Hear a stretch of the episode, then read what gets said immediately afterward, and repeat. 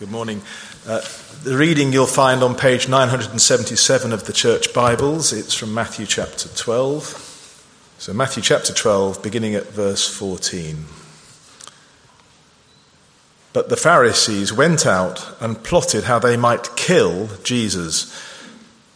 Aware of this, Jesus withdrew from that place. Many followed him, and he healed all their sick warning them not to tell others about who he was. This was to fulfill what was spoken through the prophet Isaiah.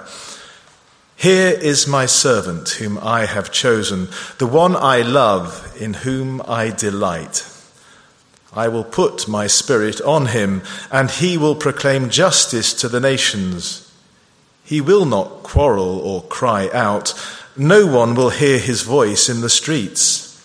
A bruised reed he will not break, and a smouldering wick he will not snuff out, till he leads justice to victory.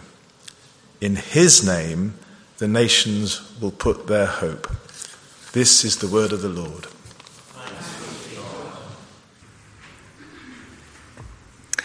I wonder um, if you can remember that feeling you got as a child in those uh, last few days at the end of a school term, before Christmas, before the summer holidays. Do you remember that emotion?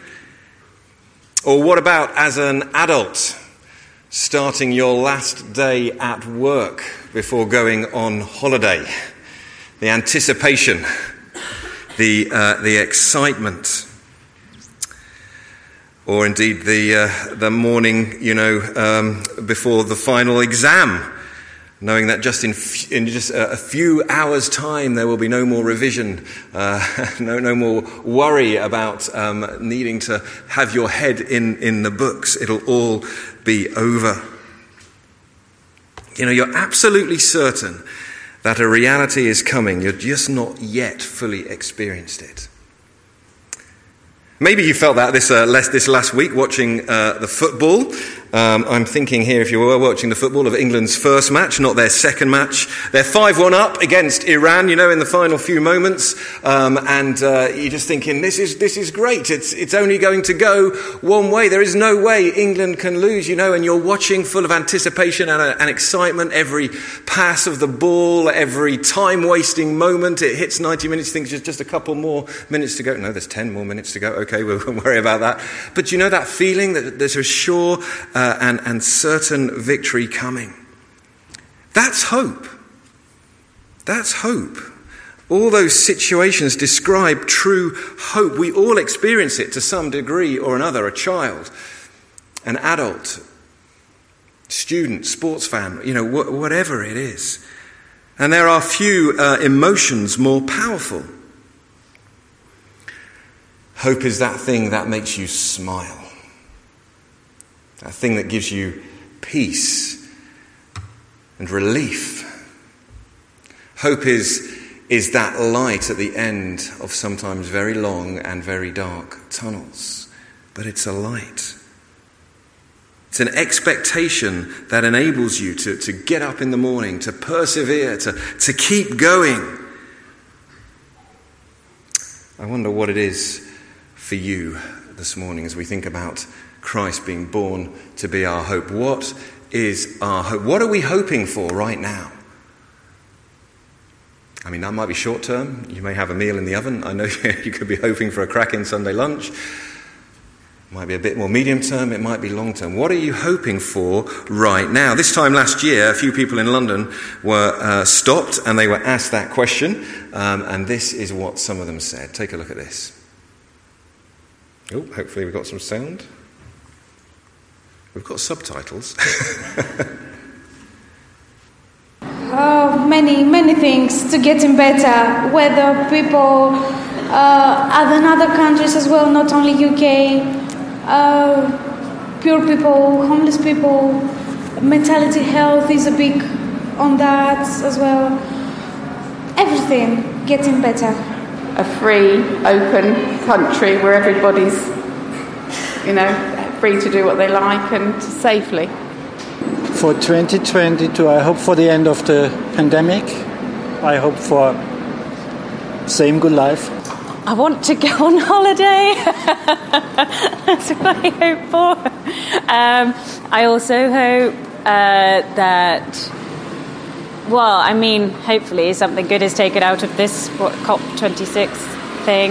I want, I don't know, some sort of positive change for the environment. That would probably be the thing that I hope for the most. Something big, you know.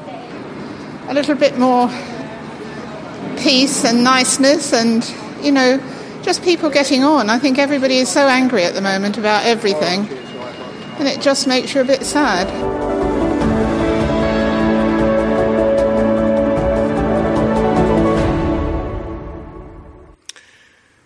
What about us? How would we answer that question? What are we hoping for right now? I mean, if I was to come up uh, to you after this service and shove a camera in your face and ask you uh, the similar, a similar question, how would, you, how would you respond? What are you hoping for right now?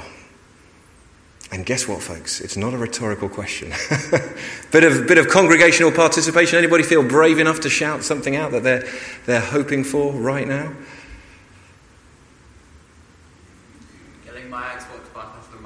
Getting your Xbox back after your exams, yes.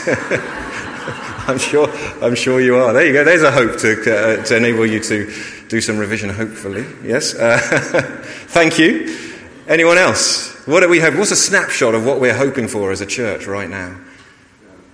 Going home. Getting back into your home. Yeah, not just going home if you're wondering now, right after the service, I want to go home. That's not the vicar saying he wants out of here, uh, but it is the vicar saying that he would, he's longing to be back in his own home. Yes, anyone else? What else are we hoping for? Revival. We're hoping for revival. Yeah. What else is, what else is motivating us? What are we hoping for as a church? Anyone? Peace. Peace. Peace, revival, peace. Xboxes, homes, anything else? Sleep. Sleep. Hoping for sleep. We're hoping for all sorts of things, aren't we? Nathan was uh, Nathan He was preaching. Our youth worker was preaching at uh, the eight o'clock communion this morning. He used uh, um, uh, the illustration of he and Gypsy waiting for the birth uh, of their child. They're hoping for the birth of their child. Um, you know, they know it's going to come, and they're looking forward to that. It is right, isn't it, to hope for things in in this in this life. It's not wrong to want to look forward with joyful expectation. You know, whether that's from family get togethers, whether it's from the return of devices or getting back into a home, wider things where, where, where it might seem a little bit bigger and, and, and maybe a little bit more unachievable in the, in, in the short term. It's not wrong to put our, to put our hope in, in, in these, these sort of things. But our task this morning is to spend a little bit of time thinking about what difference Jesus makes to our hopes.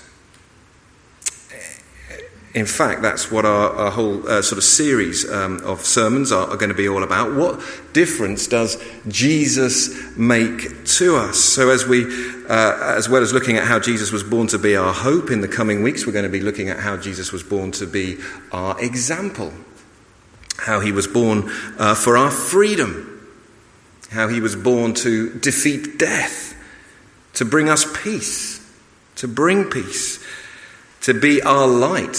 And then we'll finish up on Christmas Day morning itself, looking at how Jesus was born to be our King. What difference does Jesus make in all of these um, situations? But today, this first uh, Sunday of Advent, uh, we're thinking about the fact that Jesus was born to be our hope. And as we go through this series, we're, we're, in the main, we're going to be looking at those maybe, they're not really traditional parts of Scripture that you would associate with Advent or Christmas. Um, but we're going to be seeing what we can mine from those parts of Scripture that, that do teach us truths that are, are, are um, very applicable to the season we're in. And we're also going to be looking at some of these carols. So we were singing uh, Come Thou Long Expected Jesus just, be, just before. And we're going to be thinking about you know, the, the, the significance of what we sing sometimes in our carols. So let me just remind you then of uh, the first verse of that great 18th century uh, uh, carol, uh, Charles Wesley's um, hymn, Come Thou Long Expected Jesus, because sometimes uh, our familiarity with both the music, although I must confess that wasn't a tune I was familiar with um, this morning for that carol. Uh, sometimes our familiarity with the lyrics means that they just, you know, we just sing them. We're so used to singing them year in and year out. So let me just remind you um, of the first uh, verse of that carol. It says this this is what we sang Come, thou long expected Jesus, born to set thy people free. From our fears and sins release us. Let us find our rest in thee. Israel's strength and consolation, hope of all the earth thou art. Dear desire of every nation, joy of every longing heart. You see, when Jesus, the long promised Messiah, was born about 2,000 years ago, the Jewish people had been looking for his arrival for hundreds and hundreds of years. He was, in that sense, long expected. It was an expect- expectation that reached back even before the Israelites' time in captivity in, in Egypt. If we look back to the first book of the Bible in, in, in Genesis and towards the end of the book, we, we read about Jacob blessing his son Judah telling Judah that the scepter would not depart from his tribe until an ultimate king came. This expectation right at the start of God's word that we have before us today. It was an expectation that can be traced from that first book through the prophets, through the Psalms, even through some of the priests. Nathan famously telling King David that one of his descendants would be the ultimate king whose kingdom would last forever. So, as we sang, Jesus was supposed to be Israel's strength, their consolation. But sadly, many of them never got that. And to this day, still many don't. But it turns out that Jesus wasn't just the hope for the Jews, he wasn't just the hope for Israel, he was the hope for all the earth, a redeemer for the whole world. Hope of all the earth thou art, that's what we sung.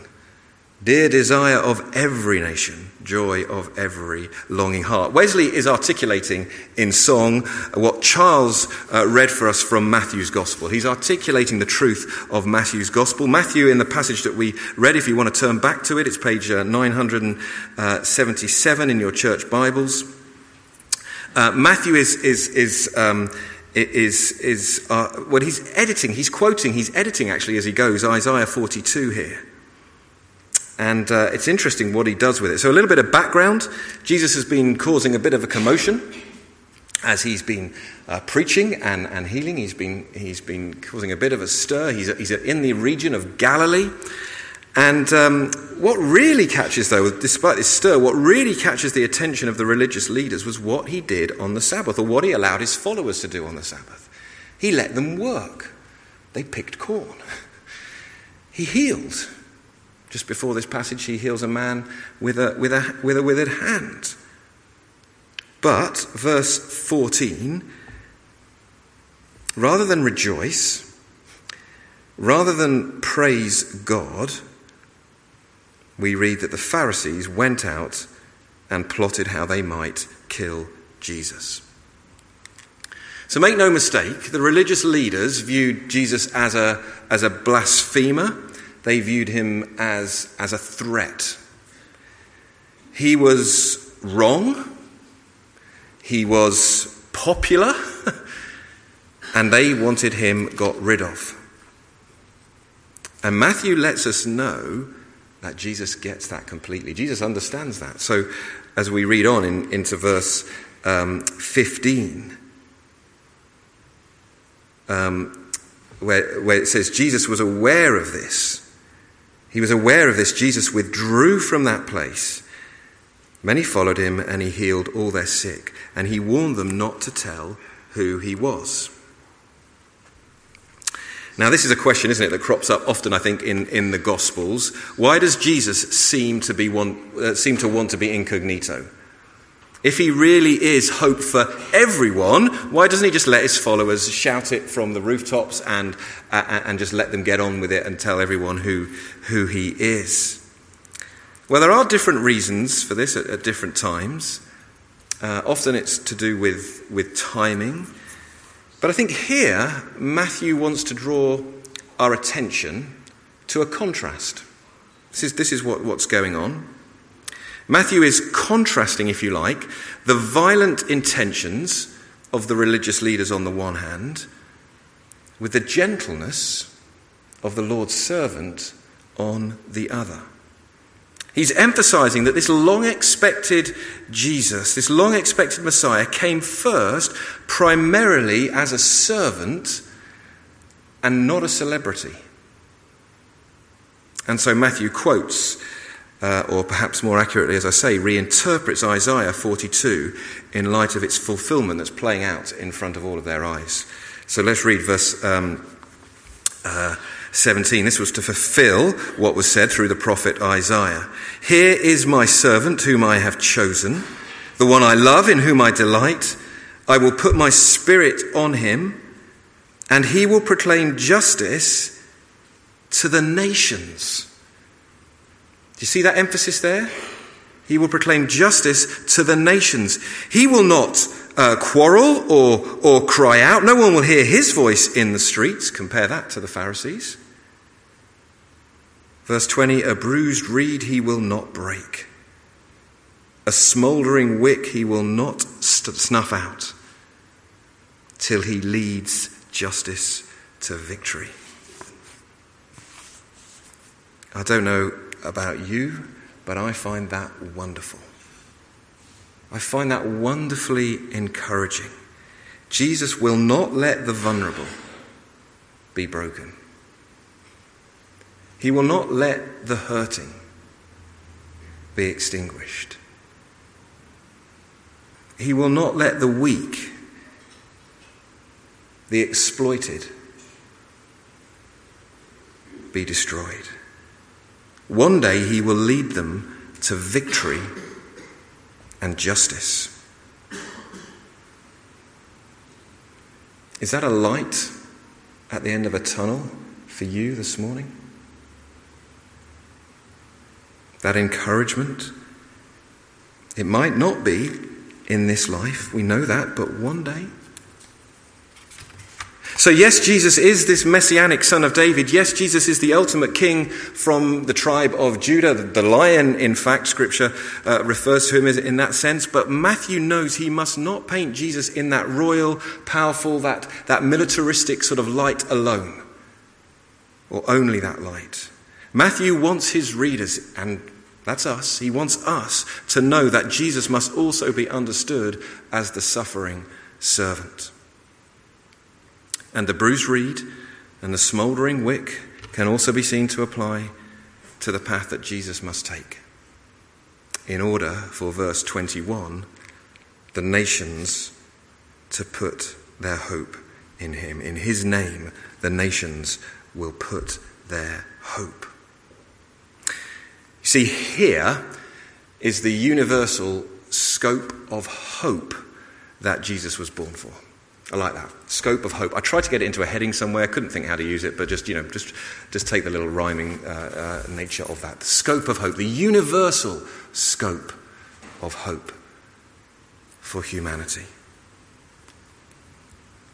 Okay, let's get some, some definitions sorted because it is, it is important that, uh, uh, that we understand what the Bible means when it talks about hope. You know, all too often we can use the hope, the word hope, can't we, in, in, in the pessimistic sense. Um, like the little boy who said that hope is wishing for something you know ain't going to happen. You know, we, we, we do that. We, we often use it in that sense. This was me earlier this week, uh, looking at the weather forecast 100% chance of rain all day. I say to myself, I hope it will stop raining so I can walk the dog. It's not, not a chance. you know, that's the, that's the pessimistic sense that we, we use the word, isn't it? All right, what about a dictionary definition then? Well, unsurprisingly, uh, there are many, but one dictionary defines it as, as this Hope is a feeling of expectation and desire for a particular thing to happen. And then the grammatical notes add this We use hope when we do not know whether something will happen or not, but we want it to happen. So, again, this was me this last week uh, with the second England game. Very different game, wasn't it? Very different kind of hope we're talking about there. Gets to the last few minutes, I'm hoping that England will score. I'm hoping that England won't, won't lose. I have no idea how this is going to pan out and, and what's actually going to happen um, uh, in, that, in that game. But these negative, these uncertain uses are not the ways that the Bible uses the word hope. See, real hope, biblical hope, is not some vague, uh, wishful thinking kind of hope based nothing more, uh, based on nothing more than just subjective preferences that, that we might have. You know, I hope that God exists. I hope that I'm going to get to heaven when I die. No, real hope, biblical hope, is a confident expectation of something in the future. A confident expectation of something in the future. I love how evangelist Rico Tice defines this. He says, Hope is a joyful expectation for the future. It's based on true events in the past that changes everything about the present. I love this. Joyful expectation for the future, based on true events in the past, that changes everything about the present. So we could say that Matthew's uh, retelling of Isaiah 42 is that the nations will have a confident expectation for their future. And it's based on true events in the past. It's based on the birth. This is why he was born the birth, the life, the death, the resurrection, the ascension of the Lord Jesus Christ, true events in history. And all of that changes everything about how they will live in the present, or should change everything about how they live. This is the hope that Jesus was born to provide. And my simple question for us this morning is this Do we have that hope? Do you have that hope, that joyful certainty for the future, based on true events in the past that is changing everything about your present? True hope is a wonderful thing. It's what keeps us alive. It gives us something, as I said, to get up in the morning, something to persevere with, something to keep working towards. I mean, you'll know this, the best survival stories that I'm sure you've heard or, or watched or, or, read about, um, you know, that, that they constantly remind us that when we have something to live for, we can persevere through even the most difficult of circumstances. And so I was drawn uh, this week to thinking of, it's uh, incredibly, it's nearly 31 years ago to the month uh, when the former Archbishop of Canterbury's special envoy, Terry Waite, was released from um, four years and eight months in, in captivity. He'd been held hostage. For those of you too young to remember, Terry Waite had travelled to Beirut to negotiate the release of four other hostages. And on the day that he had arranged to meet their captors, they broke his trust they took him hostage too. They beat him. They tortured him. They subjected him to a mock execution. They accused him of being a, a CIA agent and they kept him in solitary confinement for nearly five years. He was chained, uh, his hands and his feet were chained for 23 hours and 50 minutes every day. He had 10 minutes every day just to go to the toilet. That's all they, they unchained him for. And he is a remarkably humble man. And if you listen to him in his interviews since, you'll, you'll find a man who speaks about the importance of keeping hope alive. And he readily acknowledges the part that his faith played in that. Conversely, of course, if hope isn't kept alive, then there are few things that crush us more, are there? Aren't there? Consider that sinking feeling in the pit of your stomach when a cherished hope is suddenly dashed. The job application gets rejected. The house sale falls through. Those test results come back. You know, I can still remember very vividly my childhood hopes of being a fast jet fighter pilot being dashed as a youngster. 16 years old, all, up until that point in my life, that's all I'd wanted to do. That's, you know, that's what my focus was. I went and had some aptitude tests with the Air Force, and they told me, You're not good enough. You, you haven't got the aptitude to be a fighter pilot. I was crushed. I was absolutely crushed. Sometimes, though, uh, it's not just our, our, that our hopes are dashed. Sometimes our hopes materialize, don't they? But then they disappoint us. We get the job, we get the well paid job, we get the relationship we've been, we've been so desiring. We, we get to that point in retirement where we think everything's going to be different. And then what happens? Well, the job is, is just stressful, and actually, more than that, there's a whole load of, of hassle and, and, and um, problems, relational issues that come, come with it. We get the relationship, and then years down the line, something happens, and we discover that the person that we thought we knew, we didn't know very well. And then we might hit retirement, and then all of a sudden, there's that diagnosis, there's that illness. And our hopes are disappointed, and our plans are derailed. Friends, this is why we need a robust biblical hope. This is why Jesus was born. He was born to be your hope, a hope that won't be dashed, a hope that won't be disappointed, but a hope that will make a difference today in this life and tomorrow in the next, in and through death. Let me tell you a little story that I, I, I heard recently that, that's kind of almost like a little modern parable on this. Two men start work in the same factory. They're doing the same job. And their task uh, for five days, uh, for 10 hours a day, five days a week, is to put three pieces of pineapple into a meal deal fruit salad. That's their task. 10 hours a day, five days a week. Three pieces. And the next. Three pieces. And the next. you get the picture of what that, that, that job would be like. The two men were doing exactly the same job. They were in the same place. They were in different, in different rooms, but essentially they were doing the same place, but with one different one, one difference. One man is promised ten thousand pounds at the end of the year for his labour. The other man is promised £10 million at the end of the year for his labour. That's the difference. So a week goes by, they, they bump into each other in the canteen, and the first man who is earning £10,000 for his effort uh, of putting these three pieces of pineapple uh, in a meal deal fruit salad uh, says, This job is just unbearable. I can't go on with it anymore. It's so boring. It's doing my head in. And the other man has a bit of a different attitude, and he says, What? No, no. No, this job is actually quite peaceful. Have you seen how beautiful these pieces of pineapple are? I never realized just how, how, how amazing they are.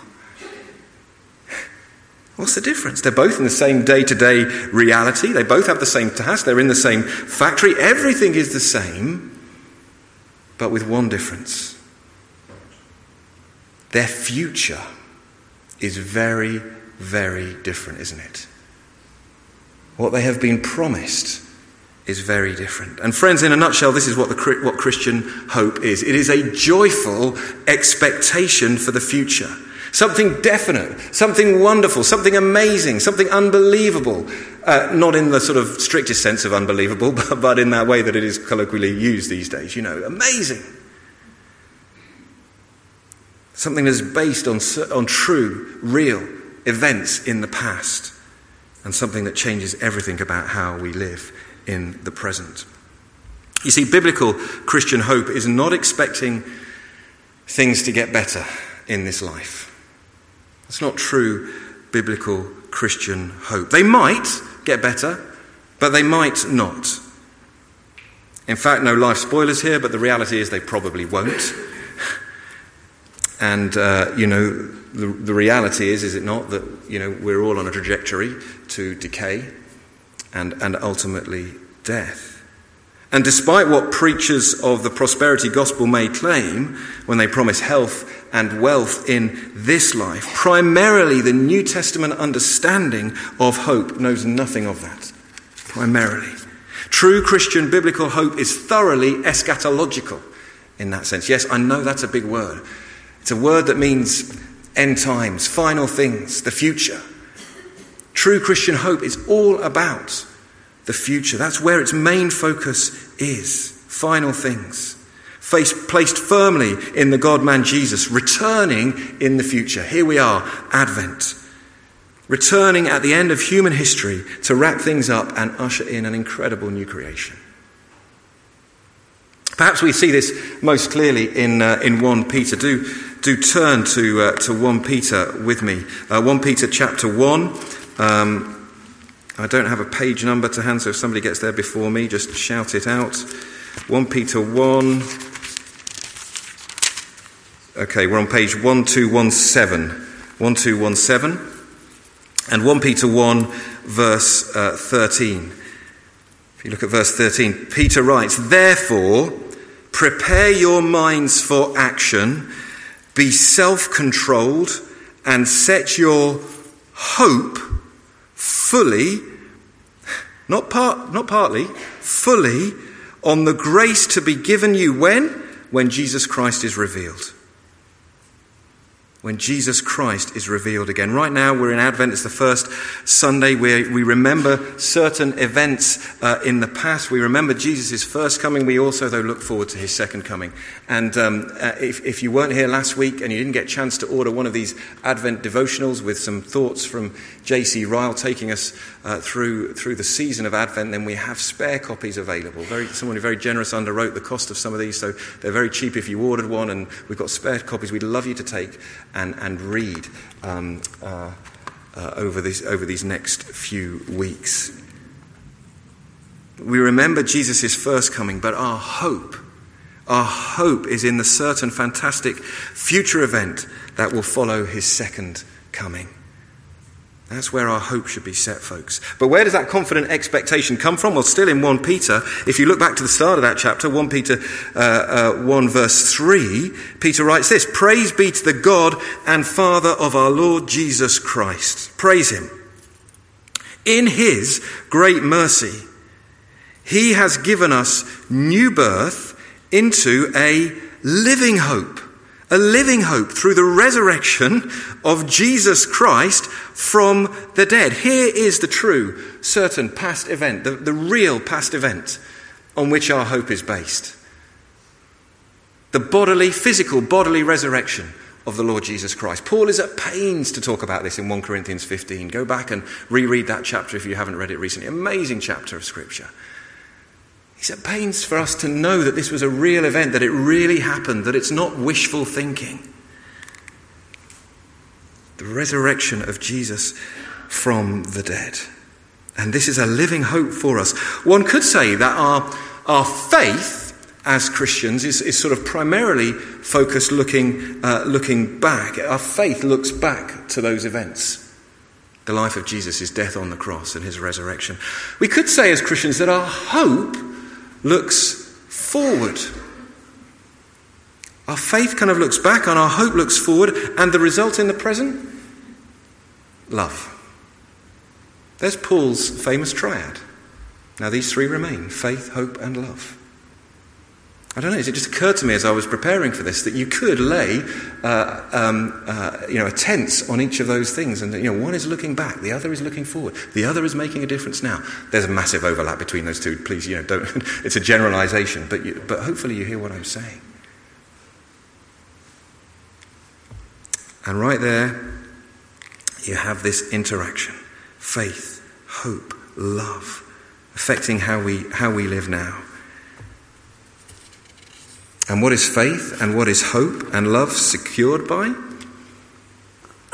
Is it secured by your effort? Is it secured by your performance? Is it secured by the fact that you only had three doubts this week, whereas last week you had five or six, and you think you're sort of getting a little bit better and there's a, there's a bit of forward momentum? Is it, is it secured by any of that? Not at all. All our hope, all our hope in life and in death is in Christ in us. That's the hope of glory, Paul says as he writes to the church in Colossae. Christ in us, the hope of glory.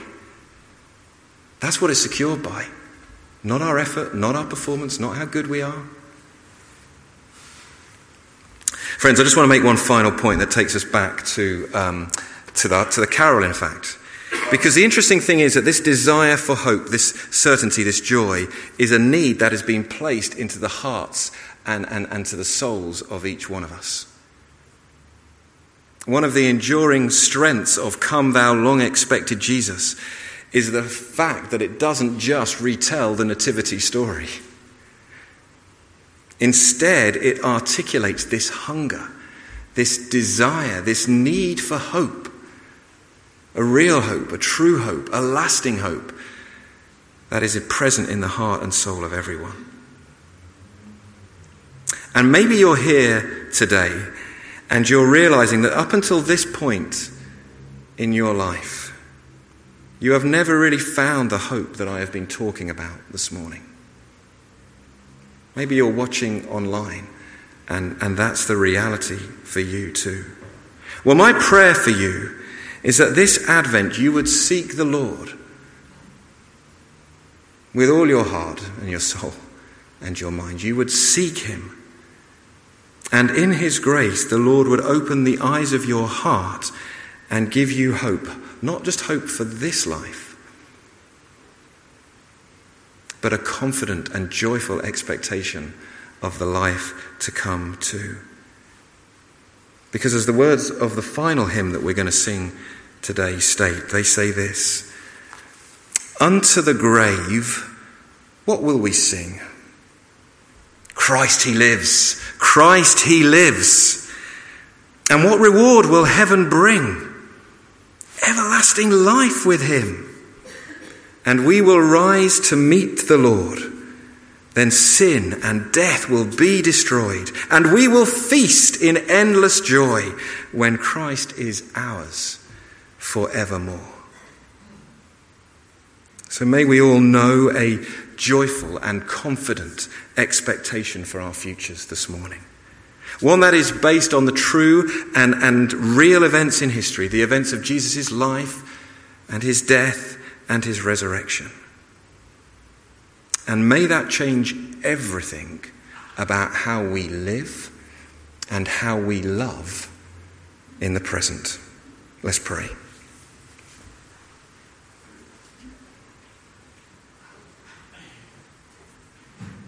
Our loving Heavenly Father, we want to say thank you to you this morning for the gift of the Lord Jesus and the fact that he was born to be our hope. Father, please would you encourage each one of us here, present in this building this morning, each one of us present watching online. Encourage us to keep looking forward with absolute certainty as we have faith and trust in the, in the events of the past that are recorded for us in the words of Scripture. And Lord, please allow that to keep changing everything about how we live today. And we pray this in Jesus' name and for his glory. Amen.